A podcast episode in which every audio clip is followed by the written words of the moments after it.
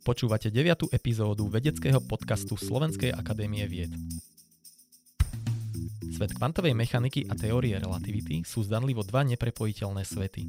Práve tomu sa vo svojom výskume venuje náš dnešný host, doktor Stanislav Komorovský z Ústavu anorganickej chémie Slovenskej akadémie vied.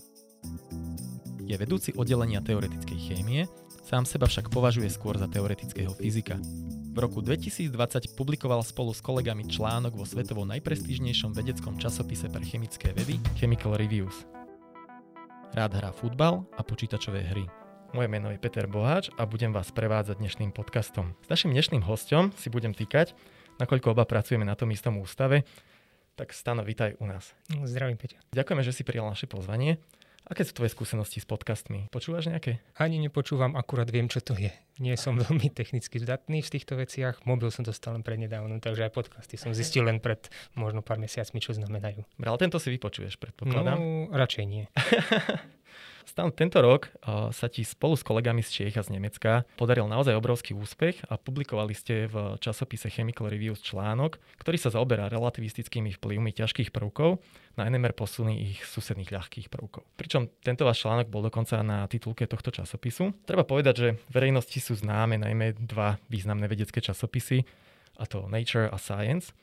A publikovanie v nich sa väčšinou prirovnáva k zisku Oscara či olympijskej medaily. Treba však povedať, že Chemical Reviews sa v rebríčku kvality vedeckých časopisov na základe impact faktoru on ďaleko prevyšuje Nature aj Science a ide o najlepší časopis v oblasti chemických vied.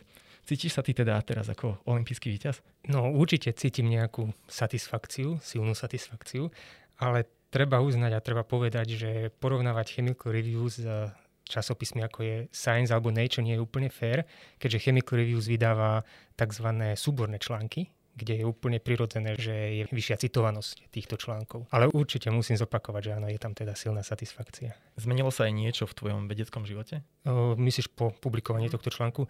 No, tuto musím trochu sklamať, že síce je to ako môj najlepší časopis, v ktorom som publikoval doteraz, ale bola to pre mňa iba taká bokovka, že za mňou prišli kolegovia, niečo mu nerozumeli, chceli niečo vysvetliť a postupne sme prišli na nejaké riešenie. Čiže projekt som spravil, život ide ďalej, takže vedecky pokračujem ako predtým. Ale teda o tvoju osobu väčší záujem predpokladám? Tak to ešte veľmi krátko by som povedal na to, aby sa to vo vedeckej komunite prejavilo. To také dva roky trvá, kým si to ľudia uvedomia, že niečo také niekto opublikoval. No ale pravda, že tak lokálne na úrovni Savky, áno, no tak musím robiť tento podcast, takže niečo sa zmenilo. Mňa by veľmi zaujímalo, ako prebieha publikovanie v takomto žurnále, pretože to naozaj e, pomerne vzácná vec na naše podmery. E, líši sa to nejak od bežných vedeckých časopisov, kde máš jedného, dvoch reviewerov? No veľmi, veľmi. Presne ako si povedal, úplne bežne mať jedného, dvoch, no v extrémnych prípadoch, keď si editor nie je istý, tak prizve tretieho reviewera. Tu sme tuším od začiatku mali piatich alebo šiestich Čiže to je akože taký základný rozdiel, ale je tam ešte jeden veľký, že ešte predtým, ako pravda, že už editor povie dobre, je to dobrý nápad, ale potom musíš napísať review o review. Čiže vlastne taký 5-stranový možno referát by som povedal, že o čom chceš písať, aké kapitoly tam budeš mať a tak ďalej. A ten ti budú schvalovať. Keď ti ten schvália, tak potom napíšeš článok a potom máš ďalšie review. Čiže je to taký ako viacstupňový proces, a také na tom je to najnepríjemnejšie, že vlastne po tom prvom stupni ti stále môžu povedať, že dobre, ja viem, si sa tu vytrápil s tými piatimi stranami, ale tak my to uverejňovať nebudeme. Takže ako to bolo veľmi nervy by som povedal.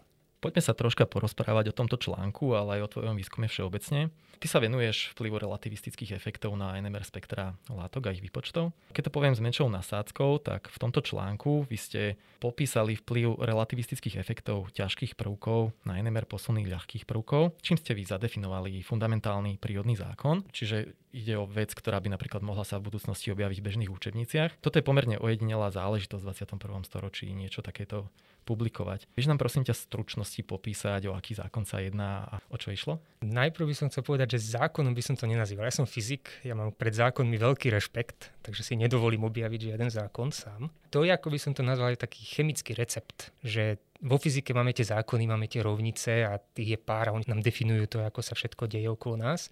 V chémii je to o takej, by som povedal, korelácii, že máme ten chaos všetkých tých možných chemických molekúl, všetkých tých vlastností a my sa tam snažíme nájsť nejaký poriadok v týchto vlastnostiach, v týchto spektrách, v všetkých dátach, ktoré dostávame. No a na toto sú tie tak, ja ich nazývam teda chemické recepty, môžeme ich teda nazývať zákony, čiže nejaké také usporiadanie. Našiel som niečo, čo môžem povedať, že predpovedať do budúcnosti len na základe toho, že sa pozriem na molekulu a poviem, toto bude mať NMR posun vpravo bude pozitívny. Alebo toto bude mať negatívny. Proste také nejaké, ako som povedal, recepty. Čo sa týka toho celého výskumu, čo sme robili, ako si to dobre si to zhrnul, že sme nejak ten fyzikálny zákon, že popisuje tie NMR posuny tých ľahkých prvkov, keď sú vedľa nejakého naviazané na nejaký ťažký prvok. Tu by som možno povedal, že čo je to NMR posun. Začal by som teda tak zo široka. Z NMR spektroskopiou ako takou sa stretávame aj v bežnom živote že máme v lekárstve, keď potrebujeme urobiť magnetickú rezonanciu, strčia nás do, do tej tuby, kde je to strašne hlučné a kde nás ten prístroj niekoľko minút, desiatok minút niekedy e, nás meria. Môže to byť teda malé, že vám zmerajú koleno alebo celé telo, čiže tú magnetickú rezonanciu alebo MRI. A tento prístroj je založený na nukleárnej magnetickej rezonancii, čiže na NMR spektrách môžem povedať. Ale ako také NMR spektroskopia je veľmi rozšírená technika medzi vedcami a preniká aj do priemyslu, že proste už bežne sa v priemysle používa. Moji kolegovia veľmi radi používajú príklad, že na kvalitu vína používajú spoločnosti NMR spektroskopiu, ale je to naozaj veľmi široké použitie. No ale tým, že je také široké, tak už sa tomu aj vedci veľmi dlho venujú. To sú desiatky rokov a tým pádom bolo takým prekvapením, že sme tam niečo objavili, môžem povedať. Len tak pre zjednodušenie, my vlastne v tej NMR spektroskopii vidíme aký prvok sa v molekule nachádza a aké prvky sú okolo neho. Pochopil som to správne? No NMR spektroskopia je citlivá na jednotlivé atómy. To znamená, ja mám látku a ja viem povedať, kde ktorý atóm je. Nemyslím ako priestorovo, aj to sa z toho dá pravda, že zistiť, ale že tá NMR spektroskopia je citlivá a rozpoznáva každý atóm osobitne. O, sú tam výnimky, musia mať nejaký e, jadrový spin tie atómy a tak ďalej, ale v princípe môžeme to takto povedať. Takže keď poviem, že meriame NMR shift ľahkého atomu, povedzme vodíku, tak to je nejaký signál v našom spektre. A teda, čo sme my urobili, sme takú veľmi úzku podskupinu tých všetkých molekúl, čo teda vo vesmíre existujú. A to sú tie, kde je tam ten ťažký prvok a ten ľahký je tesne vedľa neho. Čiže je tam nejaká hneď väzba priamo na ten ľahký prvok. Vieš nám povedať nejaké príklady tých ľahkých a ťažkých prvkov? Veľmi typické teraz napríklad sú liečiva proti rakovine, ktoré obsahujú platinu a na ne sú naviazané chlóry, vodíky, uhlíky a tak ďalej. Nehovorím v tomto konkrétnom liečive, ale tak všeobecne. Čiže môže to byť platina, môže to byť ortuť, zlato, to sú ťažké jadrá, no a potom tie vodíky. Vy ste teda študovali vplyv relativistických vplyvov týchto ťažkých prvkov, čiže teda napríklad tej platiny alebo tej ortuti na tie ľahké prvky. Povedz nám prosím najskôr asi, čo to tie relativistické vplyvy sú a teda potom, aké sú tie efekty. Relativistický vplyv teoreticky je zadefinovaný tak, že mám nejakú rovnicu v kvantovej chémii nerelativistickú, vypočítam výsledky, dostanem čísla, to isté urobím s relativistickou rovnicou, zase dostanem čísla a ten rozdiel medzi týmito dvoma sú relativistické efekty. Lebo prirodzene relativistický efekt v prírode neexistuje. Príroda je relativistická sama o sebe. Takže ja nemôžem namerať relativistický efekt. Čiže je to čisto taký teoretický koncept. Prečo je ale dôležitý, je ten, že nerelativistické teórie sú jednoduché a s tými sa začínalo Takže doteraz väčšina programov, väčšina výskumu to je pomocou nerelativistických teórií. A teraz sa tam začínajú dodávať relativistické efekty, že vlastne zlepšujeme tie naše rovnice, zlepšujeme to naše poznanie, takže sa veľmi diskutujú práve tie rozdiely, to, čo pridávame, tie relativistické efekty. To sú vlastne teda efekty, ktoré súvisia s teóriou relativity a vplyve teórie relativity teda do kvantovej mechaniky? Áno, áno, presne tak. To znamená, máme tú Schrödingerovú rovnicu, nerelativistickú, matematicky, čo to pre mňa je, tak je to diferenciálna rovnica druhého rádu. No a potom máme tú relativistickú rovnicu, Dirakovú rovnicu, čo je tá diferenciálna rovnica prvého rádu. Môžem len povedať, že rozdiel vo vynájdení, čiže rozdiel medzi tým, ako Schrödinger a Dirac napísal tú rovnicu, je len 3 roky. Čiže to bolo prakticky okamžite jedno za druhým vynájdené, ale použití, zatiaľ čo tá Schrödingerova sa hneď začala používať a hneď začal veľký výskum a tak ďalej, celé 50. 60. roky proste to išlo, fičalo, tak tú relativistickú by som mohol povedať, že poriadne sa začala skúmať až takých 80. rokov. Vlastne Dirac aj Schrödinger spolu dostali Nobelovú cenu za fyziku, za tieto ich objavy. A teda práve Paul Dirac, on prepojil ako keby tú kvantovú mechaniku s tou teóriou relativity, že, e, ktoré sú vlastne také dva zdanlivo neprepojiteľné svety. Aký je medzi nimi vzťah z tvojho pohľadu? Pre mňa tá kvantová mechanika a vlastne relativita, to všetko sa vymýka úplne nášmu každodennému životu, tým našim pocitom, to čo vidíme, to ako funguje náš svet okolo nás, to je ten Newtonovský svet, to je ten klasická relativistická teória. Takže všetko, čo sa týka kvantovky aj relativistickej teórie, to sú pre mňa rovnice. To znamená, to je nejaký popis. Ja chcem vedieť, aká je túto dĺžka väzby, použijem Dirakovú rovnicu. Je to iná diferenciálna rovnica, mám veľa problémov, ktoré vyrieším, ale toto je môj prístup. To znamená, nejaký ten pocit, nejak sa snažiť si predstaviť, čo to je. Možno keď som bol študent, som sa to snažil. Nechcem povedať, že som to vzdal, len to není tá podstatná otázka. Tá podstatná otázka je, že aké sú tie efekty v našom reálnom svete. Sám Dirac spochybňoval úlohu relativistiky v chémii, čo je veľmi zaujímavé. Až do konca svojho života to spochybňoval. Kedy nastal ten zlom a zistilo sa, že tento vplyv je významný a akým spôsobom vplýva na naše každodenné životy? Dve veľmi ťažké otázky. Čiže prvá, eh, že kedy to veci prvýkrát uvideli, netrúfam si na to odpovedať, že prvýkrát, ale tak do povedomia sa to začalo v 80 rokoch dostávať. Čiže tam ja som minimálne čítal prvé také relevantné eh, články a štúdie okolo tých efektov, ale ako som už povedal, až trošku neskôr to naozaj do tej kvantovej chémie preniklo a do tej vedeckej disciplíny a vo veľkom sa začali robiť aj výpočty a predpovede. Takže povedzme, že v 90. rokoch konečne sa rozpoznalo a už boli aj metodológia vyvinutá dostatočne výpočtová, takže začali veci používať aj tú relativistickú teóriu v kvantovej mechanike. No a kde sa to v bežnom živote prejavuje? Z pohľadu tej spektroskopie, čo som povedal napríklad tá NMR spektroskopia, o ktorom bol tá naša štúdia, tak tam je to veľmi široké uplatnenie. Dáme ťažký atom do toho systému, to znamená, máme tam nejakú platinu alebo ortuť, tak hneď potrebujeme relativistickú teóriu.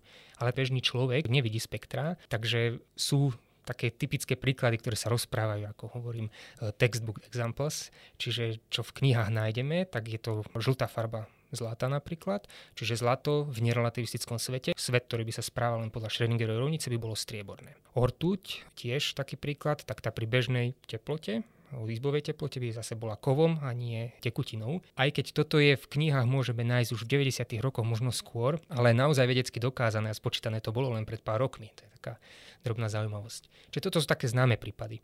Potom určite ľudia o relativite rozprávajú ako o GPS signáloch, že by nepracovali tak presne, respektíve by sme nevedeli ich používať. Čiže na to potrebujeme relativistickú teóriu. No ale potom ja mám dva také veľmi neštandardné a veľmi rád ich používam príklady, lebo sú veľmi pekné. Jeden je naozaj aj estetický, čiže to je polárna žiara. Čiže polárna žiara bežne je zelená. To sú tie také klasické, ale občas človek vidí červenú alebo až fialovú a tá červená fialová to sú relativistické efekty. To znamená, v nerelativistickom svete červená fialová aurora by nebola. Čiže vôbec by sme ju nevideli.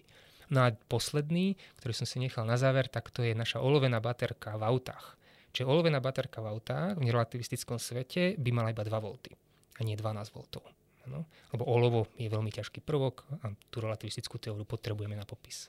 Čiže vlastne tie relativistické efekty spôsobujú určitú zmenu v tom atome, ktorý následne teda má tieto buď spektrálne zmeny alebo zmenu farby a podobne? Áno, ale ako hovorím, to je ten teoretický koncept. Tá zmena nastáva v zmysle, že porovnávam tú nedokonalú nerelativistickú rovnicu s tou relativistickou rovnicou. Áno, tak v takom prípade môžem povedať. Ľudia poznajú pojmy ako kvantová mechanika skôr z rôznych sci-fi filmov, málo kedy si vedia po tým niečo konkrétne predstaviť. A napríklad keď si pozrieme film Ant-Man od Marvela, tak uh, sám hlavný hrdina sa zmenšoval na úroveň toho kvantového sveta a pobehoval tam.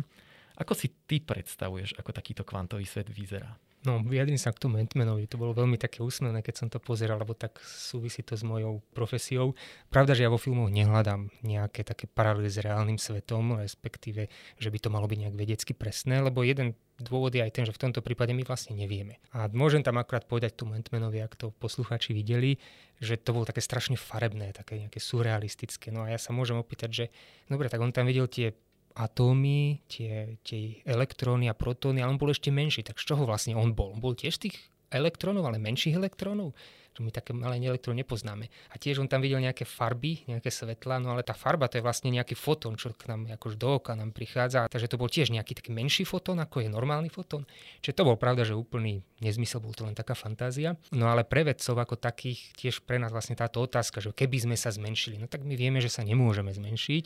Uh, a tiež iná otázka, že ako by sme si to predstavili. No tak my si to nepredstavíme, my máme tie rovnice. Čiže nás nezaujíma úplne to, že ako to vypadá, lebo pre nás to nie je relevantná otázka. Pre nás je relevantná otázka, akú farbu má to zlato a prečo má takú tú farbu to zlato. A existuje nejaký film alebo kniha, ktorá podľa teba približuje ten kvantový svet pomerne verne, kde naozaj vynechali tú vizualizáciu, ale bavíme sa o nejakej matematike. Samozrejme okrem učebníc kvantovej chémie. Nevidel som zatiaľ takú. Sú filmy, respektíve by som povedal také repliky z filmov, ktoré sú veľmi také dobre realisticky znejú, že sa musím naozaj zamyslieť, aby som pochopil, že to je len tak pekne znejúca veta, ale neviem povedať. Zaujímavé, slávny fyzik Richard Feynman povedal, že bezpečne môže prehlásiť, že nikto nerozumie kvantovej mechanike a kto to tvrdí, buď klame alebo je hlupák. Ako ste si vy teda istí, že vaše výpočty sú správne? To bolo to obdobie, keď oni sa snažili pochopiť, čo to teda je, ako sa to deje, prečo sa to tak deje a tak ďalej. A to sú tie otázky, ktoré naozaj podľa mňa nikto nevie odpovedať, že v dnešný svet, ale dnešný svet kvantovej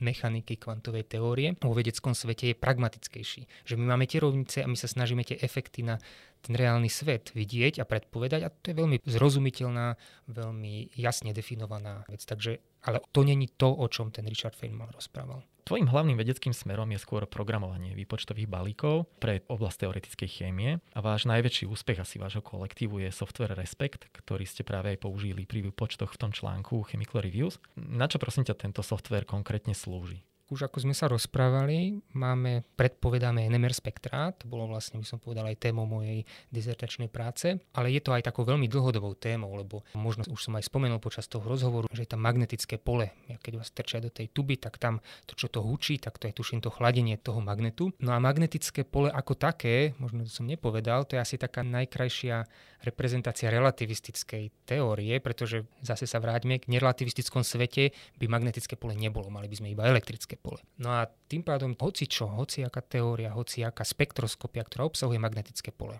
že zapnem magnet a pozerám niečo, nejaké spektra, tak e, tá vyžaduje relativistickú teóriu. Čiže tam sú veľké tie efekty, čiže tomu sme sa aj venovali veľmi dlho. No a máme aj ďalšie spektroskopie, ktoré tiež obsahujú magnetické polia a momentálne sa snažíme, už sa teda vraciame trochu možno aj k takým, by som povedal, nerelativistickejším vlastnostiam, že vlastnostiam bez tých magnetických polí, čiže sú tam len elektrické polia, ako dvojfotonová absorpcia napríklad.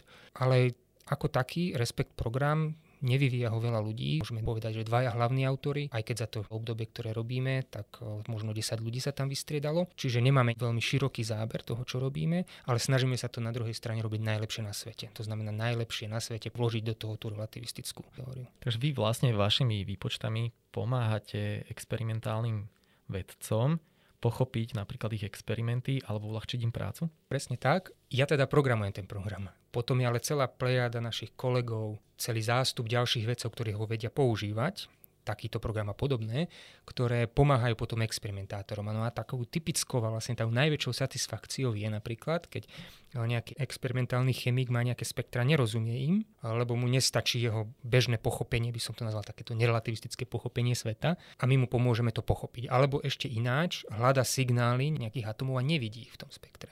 Lebo bežne sa povedzme ten rozsah, v ktorom ho hľadá je, neviem, 10 ppm, zatiaľ čo tá relativita posunie ten pík, čiže ten signál posunie až niekde mimo, povedzme do 90 alebo minus 90. A také sa tiež stalo, že experimentátori nevedeli, hľadali to niekde, kde to vlastne nebolo a my sme sme im až povedali, ale hľadaj to tuto v tom zápornej časti spektra. Ja viem, že to je veľmi nezvyčajné, ale vyskúšaj. A našli. A to je veľmi dobrý pocit, by som povedal, keď zrazu niečo také sa stane. Ja predpokladám, že vaše výpočty sú veľmi komplikované a sú aj veľmi náročné na výkonnosť výpočtovej techniky. Pracujete vy napríklad so superpočítačom Aurel, respektíve s inými výpočtovými klastrami, ktoré na Slovensku máme? No našťastie už výpočtová technika ako taká ide veľmi, veľmi dopredu. Čiže teraz už sú dostupné za pár tisíc eur veľmi výkonné počítače. Čiže keď vyvíjam ten kód, tak nepotrebujem prístup na také super počítače, že keď si to programujem a testujem. Ale uznám, že keď áno, keď treba urobiť nejaké praktickejšie aplikácie, väčšie systémy, väčšie molekuly, tak áno, musíme siahnuť po tých výpočtových klastroch. Máme prístup na zahraničné, napríklad do Norska,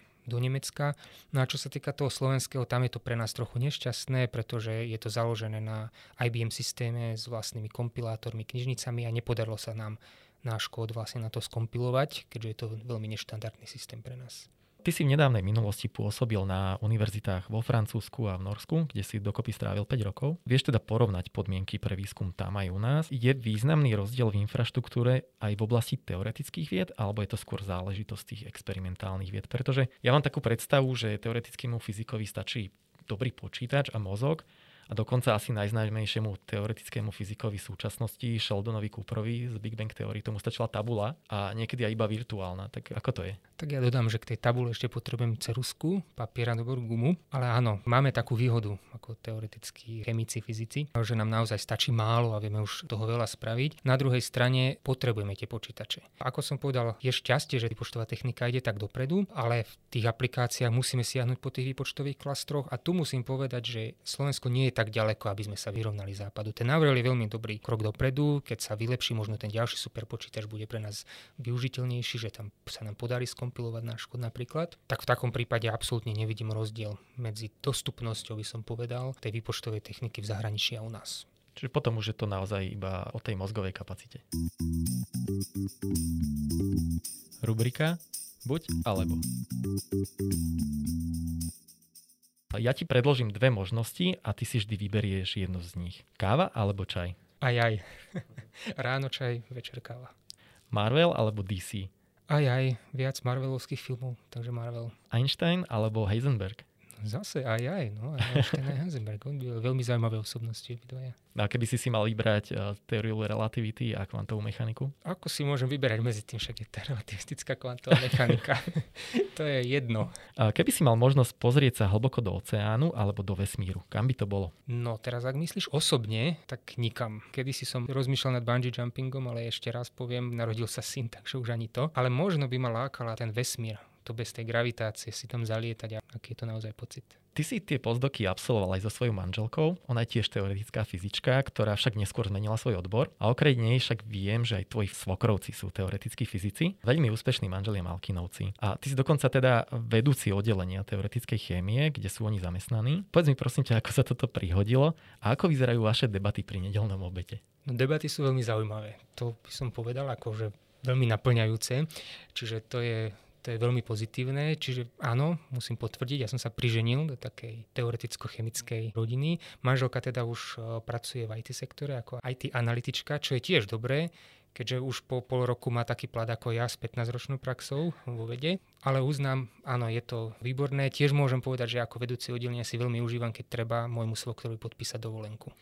A bavíte sa teda aj doma o vede, alebo aj rôzne iné témy? No, veda nekončí. To ti stále niekde v podvedomí ide, to stále riešiš. Preto hovorím, že mám to šťastie, aj keď manželka už nepracuje vede, že proste sa s ňou o tej Dirakovej rovnici bez problémov pri večeri porozprávam, vypočuje ma, reaguje na mňa, vie mi pomôcť, to je úplne úžasný pocit. A vy máte malého synčeka, ktorý chodí ešte iba do škôlky. Zapája sa aj on do týchto debát? Zaujíma sa o vašu prácu? No, ako vždy hovorím s nadsávskou kamarátom, že áno, už reálnu algebru sme prešli, teraz ideme na komplexnú algebru, ale ešte nie. Je tak, že pri kábloch veľmi zapája hrad elektriku, čo už ide tým smerom správnym. Spoločnosť, a treba povedať, že aj vedecká komunita, častokrát vníma teoretických fyzikov a chemikov pomerne stereotypne a to ako takých čudných introvertov. A stačí sa práve pozrieť napríklad na Sheldona z Big Bang Theory, alebo Einstein povedal o už spomínanom Dirakovi, že teraz citujem, nerozumiem tomu Dirakovi, jeho balans medzi genialitou a šialenstvom je neznesiteľný. No a napríklad Dirakovi kolegovia si dokonca vymysleli jednotku, jeden Dirak, vieš aká to je? je jedno slovo za hodinu, že on takým tempom rozprával, ale Naopak, ja keď prídem na vaše oddelenie, tak aj ty, aj tvoji kolegovia z oddelenia mi pripadáte veľmi sociálni a komunikatívni. Vieš mi povedať, prosím ťa, ako to vyzerá na takej konferencii teoretických fyzikov? No určite ináč ako na konferencii teoretických chemikov. Nie, nebol som na konferencii teoretických fyzikov, ale musím povedať, že áno, no tí vedci sú takí, že ako som povedal, oni rozmýšľajú deň noc proste o tých svojich problémoch, takže sa môžu zdať iní a v tomto zmysle aj sú iní, zamyslenejší napríklad. Ja si bežne nevšimnem ľudí na ulici, ktorí mi potom povedia, že sme pozdravili sme ťa a ty si nereagoval. No tak nereagoval som, lebo som na niečím rozmýšľal. Dokonca som sa dostal aj do problémov kvôli tomu, ako študent ešte. Čiže áno, sme trochu iní, ale ináč bežne, ja neviem, na ihrisku, keď hráme futbal, tak nerozpoznáš, kto je teoretický fyzik alebo chemik alebo biológ. Máš aj bločky na poznámky so sebou? Nenosievaš. Čo myslíš ešte raz? Také bločky na poznámky, či vo vrecku nenosíš, keď ja, sa niečo bločky, napadne? Nie, nie, nie. Ja som známy tým, že ja veľmi málo píšem, veľmi málo čítam a veľa rozmýšľam. Čiže ja som aj občas som tak lenivý, že si sadnúť, niečo mi napadne, tak si to nejdem napísať, ale si lahnem na gauč a rozmýšľam a v hlave riešim tie rovnice. Až keď už sa to naozaj nedá udržať tak v tej hlave, tak si to idem napísať. No, treba naozaj priznať, že k štúdiu kvantového sveta človek v sebe musí mať určitú dávku geniality A ty si už od mala vedel, že toto je ten odbor a smer, ktorému ty sa chceš venovať? Vôbec nie. Tu musím povedať, že fyzika ako taká, lebo tým som začal, ja som vyštudoval fyziku, teoretickú fyziku, tak fyzika ako taká ma veľmi nudila na základnej škole to som považoval, že ani som nerozumel, že prečo sa to vlastne učíme, keď je to všetko také jednoduché. A tam ma práve, že fascinovala tá chémia, alebo bolo to niečo takéto technickejšie a nerozumel som tomu veľmi, bolo tam veľa tých faktov a veľa takých záhad pre mňa. No ale až potom na strednej škole som sa dostal k tej fyzike a pochopil som, že áno, že to ma nudilo preto, lebo to bolo naozaj také jednoduché, ale keď už sme sa dostali k tej stredoškolskej fyzike a vysokoškolskej, teda predlžením, keďže som robil nejaké fyzikálne semináre, tak áno, to bolo veľmi zaujímavé pre mňa a tam som sa do toho toho dostal. A vlastne ty si študoval teoretickú fyziku, aj sa stále považuješ za skôr fyzika. Ako sa z teba stal vedúci oddelenia teoretickej chémie na Ústave anorganickej chémie? No to sa ja sám seba občas pýtam. Ja som stále fyzik. To sa nezmení, to proste človek raz tým vyrastie. Tam niekedy počas tej vysokej školy sa ti vytvoria nejaké tie synapsy v tom mozgu a jednoducho už taký si. Ja sa vlastne len tú chémiu doučam, môžem potrebovať, keď niečo potrebujem. Takže fyzikom do konca života. Ty si už od mala čítal veľmi veľa sci-fi a čerpáš niekedy inšpiráciu v sci-fi literatúre pre svoj výskum? Nemôžem povedať, že inšpiráciu, ale je to veľmi silný oddych. A možno práve preto, že je to také, že rád snívam, lebo aj tá veda je o takom snívaní, lebo ty, keď vieš, ako sa to spraví, tak to možno není ani hodné urobenia citoval by som možno parafrázoval nejakého kolegu. Čiže my musíme tak snívať, my musíme tak hádať, že čo by sa dalo, čo by bolo tak super. Dnešné deti by bolo také cool, čo by bolo, tak to by sme chceli spraviť. No a na to je, to je veľmi malý krok potom k tej sci-fi literatúre, k takej tej zábavnej, ja neviem, Marvelovským filmom a podobne. Okrem času pre vedu a rodinu nájdeš si čas aj na iné aktivity a hobby? No snažím sa určite, aspoň fyzicky trošku fi dostať, takže futbal, kedy sa dá, aj keď počas tejto pandémie je to ťažšie a ťažšie. A okrem toho, no, čítanie, možno pozeranie nejakých filmov. A pravda, že občas hranie počítačových hier, aj keď musím uznať, že posledné 3 roky, ak sa nám narodil syn, tak to je veľmi silný úpadok. No a ako vyzerá také bežné tvoje sobotné ráno? keď nejdeš do práce? Oj, tak to spím. Keď mi manželka dovolí, zoberie malého z izby, tak to si veľmi rád pospím tie dve hodiny navyše. Takže ty si skôr sova, nie rané vtáča. No, to je dobrá otázka. Kedy si som bol ráne vťača, ale nejak sa to otočilo. Myslím, že to prišlo so synom. Poďme k tým počítačovým hrám. Ty si mi prezradil, že práve vďaka vedeckému prístupu sa ti podaril taký pomerne nevydaný uh, úspech. Povedz nám o tom niečo, prosím ťa. No, myslel som, že to bol vtip, keď sme sa rozprávali, ale áno, áno. Mám veľmi rád hru, už od malička, uh, civilizáciu. To malo strašne veľa pokračovania a teraz jednej z tých, už nemôžem povedať najnovšia, už je druhá dozadu, či civilizácia 5, tak tam som prešiel na najťažšej obťažnosti za kultúrne víťazstvo som tu prešiel. Dlhé roky som sa to snažil, čiže musím uznať, že som ale na to používal už vedecké prístupy, už som rozmýšľal nejakú excelovskú tabulku a rozmýšľal som presne, aký ťah musím spraviť a čo musím urobiť, aby sa mi to podarilo. Asi si nejaký algoritmus programoval? Algoritmus až tak ďaleko som nezašiel, ale mám hry ešte počas vysokej školy, keď som si aj niečo programoval, aby som lepšie vedel niečo zahrať. Rubrika Veda versus viera. V čo veríš? Ak sa pýtaš, či verím Boha, tak musel som si to znova vyhľadať, lebo e, čo je také príznačné, manželka mi povedala, že som agnostik, že tá otázka, či existuje Boh, e, pre mňa je e, bezvýznamná, lebo sa na to nedá odpovedať a tým pádom aj k tej viere tak pristupujem. A keďže som bol vychovaný ateista, tak asi som ostal pri tom. Poďme späť k tomu vesmíru. Ty si spomínal, teda, že by si sa rád pozrel do toho vesmíru. Veríš vo viacdimenzionálny vesmír?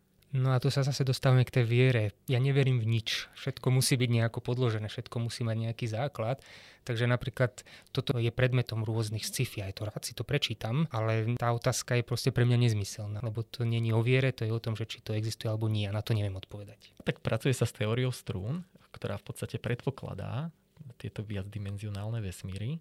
Ale tu som pragmatik a teória strún nebola potvrdená. Je to pekná teória, som aj ten teoretik, počul som a rozprával som sa s ľuďmi, ktorí teda pracujú v tejto oblasti a hovoria, že niečo tam musí byť, lebo to je tak pekné. A ja dokážem pochopiť peknú rovnicu, ale zatiaľ nebola potvrdená, takže neodpovedám na to. Ja sa predsa len ešte spýtam, že v rámci toho sa predpokladá tejto teórie, že v tých rôznych vesmíroch je hodnota Planckovej konštanty odlišná. Platili by teda vaše výpočty v týchto iných vesmíroch alebo nie? Zaujímavá otázka. Takže keď to položím tak že keď zmením Planckovú konštantnú v našom programe, tak sa nič nezmení. Zmenia sa čísla, ale výsledok je rovnaký. A môžem ti to aj spraviť, môžem ti ju zdvojnásobiť a môžeš si urobiť výpočty s dvojnásobnou Planckovou konštantou. Predstav si, že by si mal neobmedzené zdroje pre svoj výskum, čomu by si sa venoval? No, to je ťažká otázka. Môžem povedať, začnem tým, že čomu by som sa nevenoval. Čiže teraz sme to v celku tlačení logických dôvodov na nejakú takú publikačnú aktivitu, čiže na niečo merateľné, aby sa dal náš výkon nejak zmerať. A potom to vedie k takému občas trochu nezdravému nejakému naháňaniu sa za tými povedzme článkami. Takže určite prvé, čo by som začal, že by som zjemnil svoju publikačnú aktivitu, môžem to takto povedať. No a potom ten čas, čo by som spravil s tým časom, tak možno tam sú také dva smery, ktoré by som robil. Jeden je náš kód, my ho chceme pripraviť čo najlepšie pre našich užívateľov, ale to znamená veľa práce, mať dobrú peknú stránku, pekný nejaký interfejs na stiahovanie toho kódu a tak ďalej. Sice sa snažíme tam robiť, ale popri našej práci a tým pádom e, není to dokonalé. Čiže by som sa v tomuto určite venoval. No a čo sa týka vedeckého života, tak určite by som išiel na projekty, ktoré mám odložené v hlave len ich nemôžem robiť, pretože je kopec iných povinností. A sú to projekty, kde proste výsledky možno uvidím, možno neuvidím za rok, za dva. Hej? Takže také nejaké dlhodobejšie projekty. Ale ty si sa teda našiel v tom svojom vednom odbore a robíš naozaj to, čo by si robil, aj keby si naozaj mal tie zdroje neobmedzené? Presne tak. Určite by som nešiel niekde preč. Ani nemôžem povedať, že by som veľmi menil tie témy, ktoré robím. Skôr by som ako keby išiel rýchlejšie dopredu. Nezastavoval by som sa tak často kvôli tomu, aby som publikoval.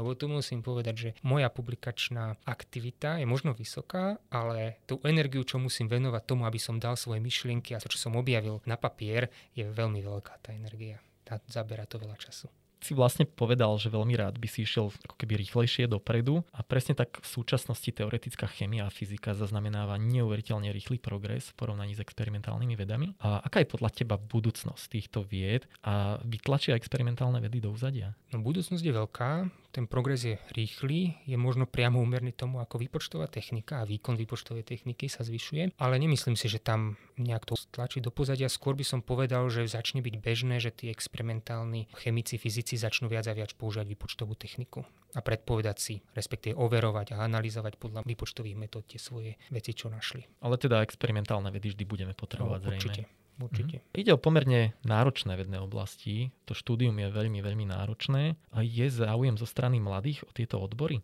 Máte dostatok PHD študentov? Ja by som povedal, že to je taká konštanta. Že síce sa hovorí, že sa znižuje úroveň vysokoškolských e, študentov dlhodobo, ale to je priemer. Ale ten top, respektíve tí ľudia, ktorí sa chcú venovať tým prírodným vedám, ktorých to naozaj zaujíma, ktorí naozaj sú vynikajúci v tom, čo robia a to, čo sa učia, tak to by som povedal, že to je konštantné. Pravda, že veľa z nich odchádza do zahraničia, no ale potom niektorí sa aj vracajú, takže je tam ten konštantný prísun, by som povedal, šikovných ľudí. Čo by si odkázal takým tým najmladším záujemcom, ktorí by sa chceli stať teoretickými fyzikmi?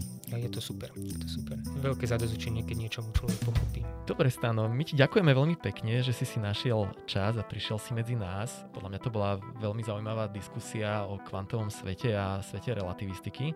A my ti prajeme veľmi veľa pracovných a osobných úspechov. Ďakujem. Dramaturgicky sa na dnešnej epizóde vedeckého podcastu Slovenskej akadémie vied podielali Monika Tináková, Katarína Gáliková a Peter Boháč. Technická podpora Martin Bystriansky. Ak sa vám náš podcast páči, dajte o ňom vedieť aj svojim priateľom. Každé vaše zdieľanie nás poteší.